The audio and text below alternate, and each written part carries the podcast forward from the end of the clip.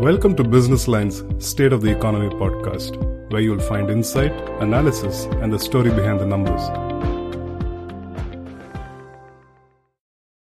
This is Subramani MR, Commodities Editor, Business Line. With El Nino, which causes drought in India predicted in February this year, the focus of Indian agriculture, the key to rural economy, has turned towards the southwest monsoon. Along with it, Kharif sowing has also come under scrutiny. What's happening on the agriculture front? How will things pan out?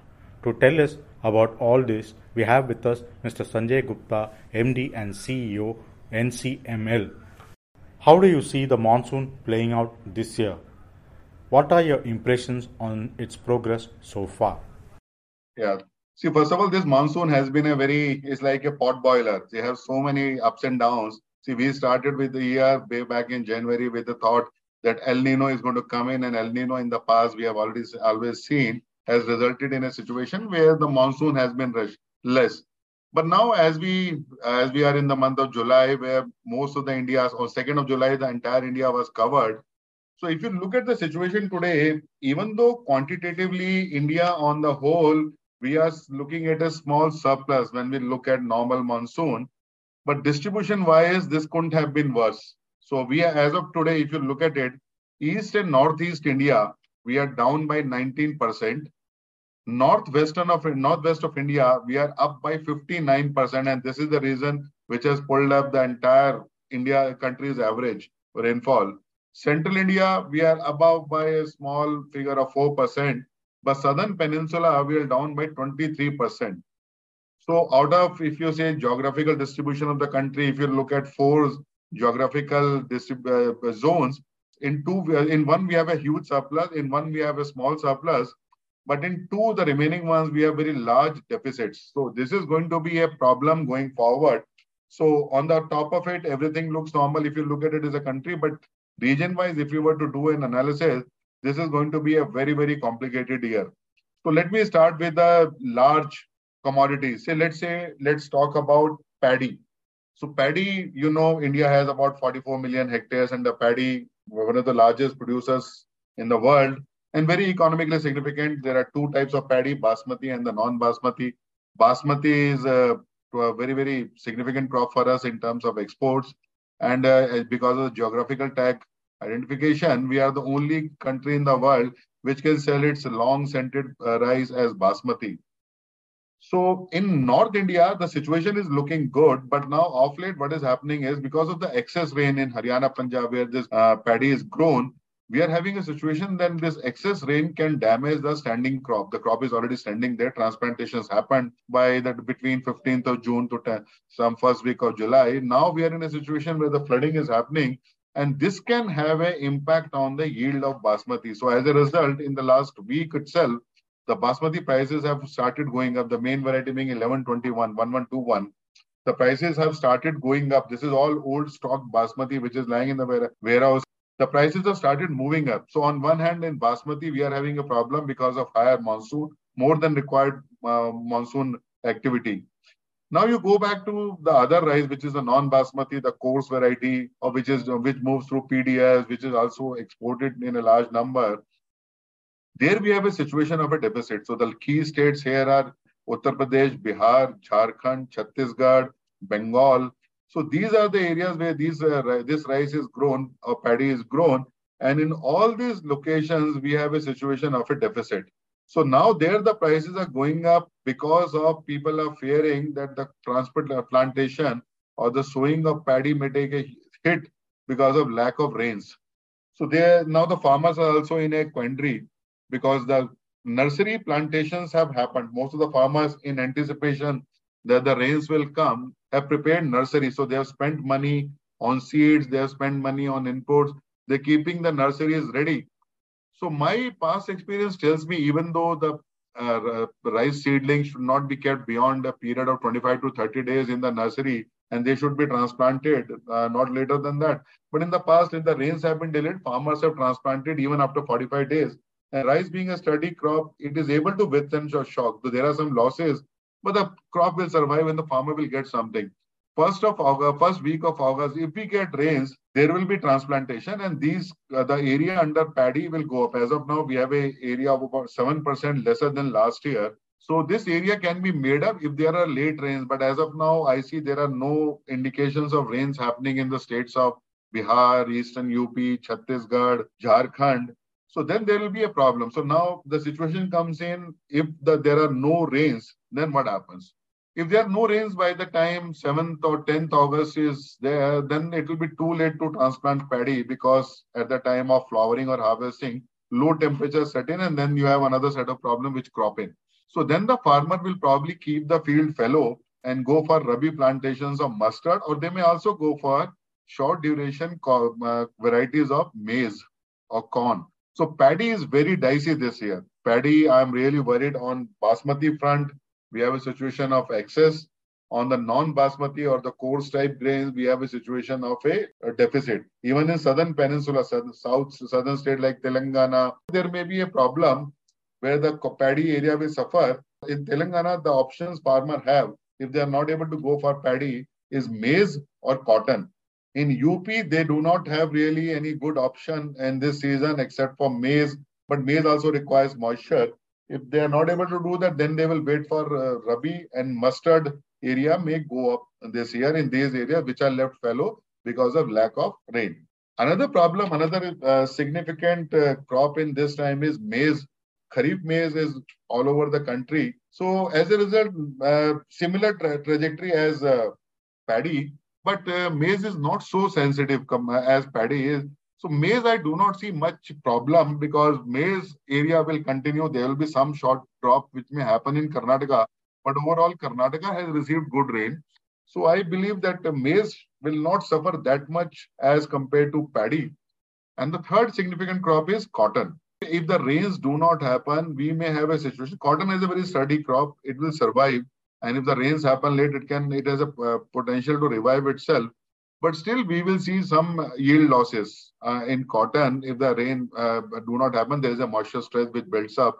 So you see pest attacks happening and the farmer is not very confident of the crop. They do not spend money on uh, spraying. So as a result, the overall crop may yield may suffer, but the area increase may offset that or it will also depend a lot on the rains which will happen in the month of August. If in the southern peninsula, August rains do not happen, then we have to write off a large part of cotton crop also. And that will be a debacle because then this effect will flow over into rabi crops. In most of the area, it does is it grow it carries on on the basis of residual moisture in the soil.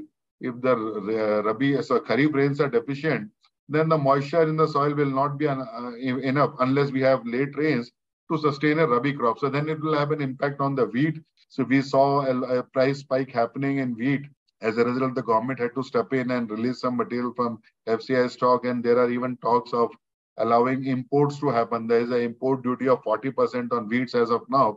So may government may start relaxing that uh, um, uh, import duty so the imports can happen because the wheat situation is also not looking good. So the, we are at a very critical juncture in the journey of monsoon so far. I'm just keeping our, uh, our fingers crossed that if at all the rains pick up now in the next uh, uh, month or so, there is some chance that a revival in paddy acreages and cotton acreages may happen. But if they if they're not, then we will we will see this uh, deficit going further. There will be no chance of having an alternate crop coming up to replace this lost area. Other thing, what what happens is in this when the situation is like this, the rains are not there, the farmer is deficient. So if he is not able to plant the whole land acreages or whatever he is holding, they go for smaller crops. So at this time, normally he will have some water. So he, if farmer has five acres of land, his own water sources are able to sustain only one acre or something like that, then he will go for horticultural crops. So that is one option.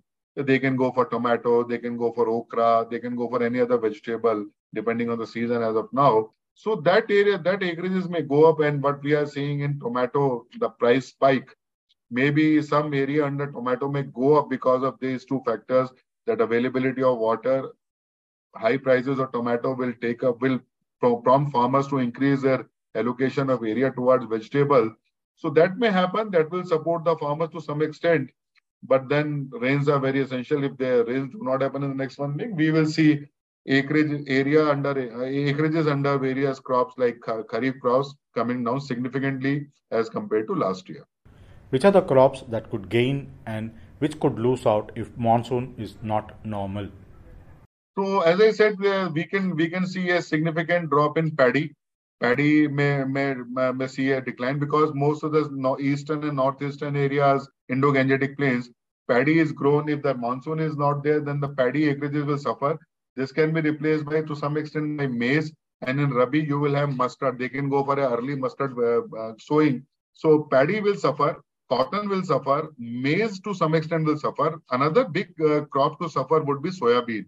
In uh, central India, in Maharashtra, MP, even though the rains have been a plenty, that is also a problem in soybean. If the rains are more, then soybean plantations take a hit. So my guess, this will be a bad year for paddy. It will be a bad year for cotton. Either I'm, I'm assuming that the rains may not pick up. And this is the assumption. And, and, and soybean will suffer a lot. Other crops will be maize will maintain itself. Bajra, the Rajasthan has received very good rains. So Bajra and uh, Jawar and all these crops will do very well there. But the major losers will be paddy, cotton, and soybean. These three crops will be the significant losers. Do you see any impact of El Nino on monsoon and agriculture production in particular? See, this is whatever we are seeing is all uh, doing of El Nino only.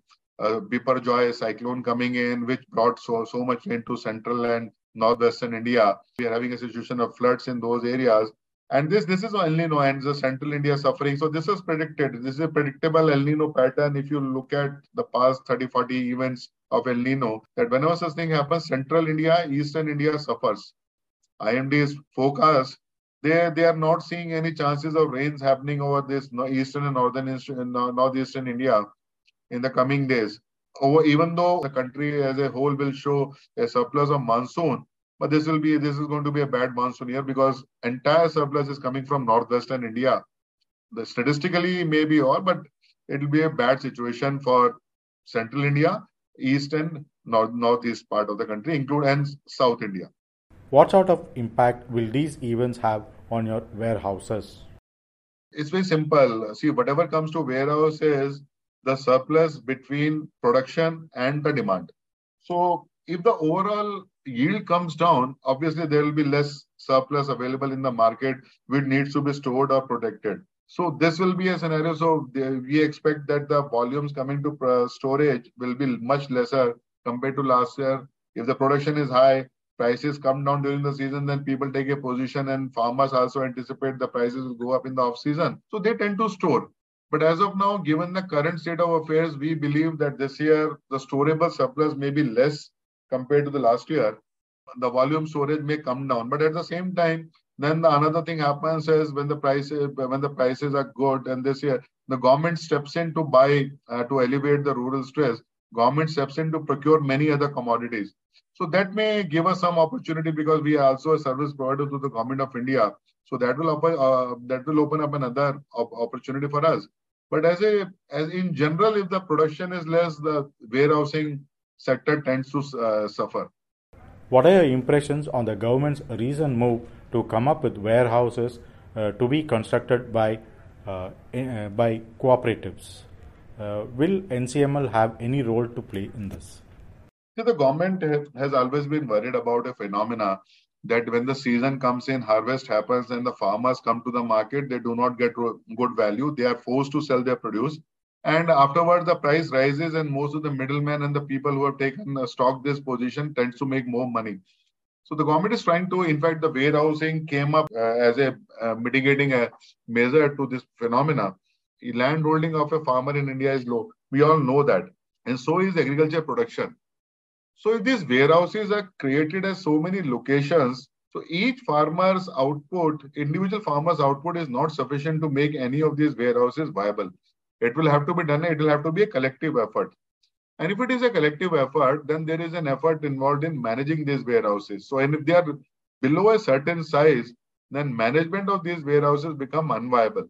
So even though the intention of the government is very noble, they want the farmers to be elevated from the stress that they are to they are forced to sell their produce at a lower price when the glut is there. But then if they keep it in these warehouses, management of the stock will become a huge problem. See, we NCML, we manage more than 2 million tons of stock and uh, we have about 800, 900 warehouses under our management. So we know what it takes, what the what is the cost and what are the management efforts required to keep and ensure that the stocks do not lose any value. So creating so many warehouses without giving a thought that how these warehouses will be managed and who will manage them will lead to a problem because the stocks in these kept in these warehouses needs to be managed very very closely very very scientifically. That remains a challenge. I'm sure government has thought through it. They have a process in place or they are at least thinking over it. But as of now that looks a concern to me with so many warehouses. How will you manage them? For 20 million ton just imagine our situation. For 20 million ton we are able to manage with about 800 uh, warehouses. And India's total production is about 315 million metric ton. Assuming that even entire thing, entire thing comes up for storage 315, if you assume a very rough calculation, you will require only say maybe 12,000, 13,000 warehouses totally in the country to stock the entire warehouse of average size what we are having in our portfolio as of now. But then creating uh, so many warehouses will lead to a situation of glut so that remains to be seen how government addresses that concern. What is your current capacity? How is the rice wheat silo complex performing?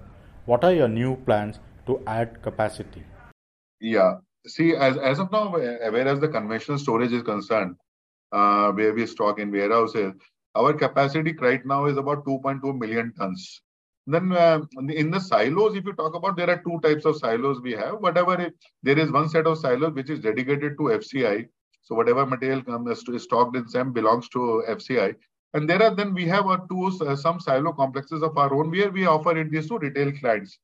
So for FCI, our capacity as of now is 3.5 lakh tons or 0.35 million tons as of now. These are seven locations. Each location is 50,000 tons. For uh, rice, we are doing a pilot with the government of India and FCI by building two silo locations in the state of Bihar, in Kaimur and Buxar, where 50,000 ton campuses of silos, 12,500 ton each has been dedicated to rice. So this is like a exploratory phase whether rice can be stored in silos over a uh, longer period, a prolonged period. So these silos uh, will be up and ready in maybe next one month so the rice will come in in the market October, November. We will be stocking them, keeping a very close. We have employed some very good, uh, very high-tech uh, uh, solutions to ensure that there is no pest infestation. So we have installed these silos have temperature control uh, capabilities. So we because in you you know in uh, that part of the country the summer temperatures can go up to 45 46 degrees temperature whereas our endeavor would be all this stock is always maintained at a level of 26 to 27 degrees centigrade. We have very high-tech chillers installed in these silos, which will ensure that the grape, uh, the grain temperature doesn't go up. So it will be a pilot stage. Let us see how the pilot goes. Then once the FCI is satisfied or the government is satisfied, maybe we'll build a lot of these warehouses or uh, silos in the coming years. Are you envisaging any new role for NCML? what we have done is NCML has uh, created these uh, silo locations, and all these silo locations also have the capability of handling rakes. These are all silo locations have railway connectivity. So we are also looking at an option of providing logistic support to food operators by providing by using rail instead of road as a transport media. So we have we had the talks around two locations of also being con- converted into as a logistics for food grains say Punjab and Haryana. So we are we are in talks of hopefully if this pilot works out, then these silo locations can also serve as a nodal points for transportation over long distances using railways instead of roads in a very efficient way. So that is what our aim is. So we are we are aiming towards it. We are working towards it, and we are hopeful that by the end of next year we will have some credible numbers to support this. Thank you very much for your enlightening views, sir. They are indeed very informative. Thank you for listening in to Business Line's State of Economy.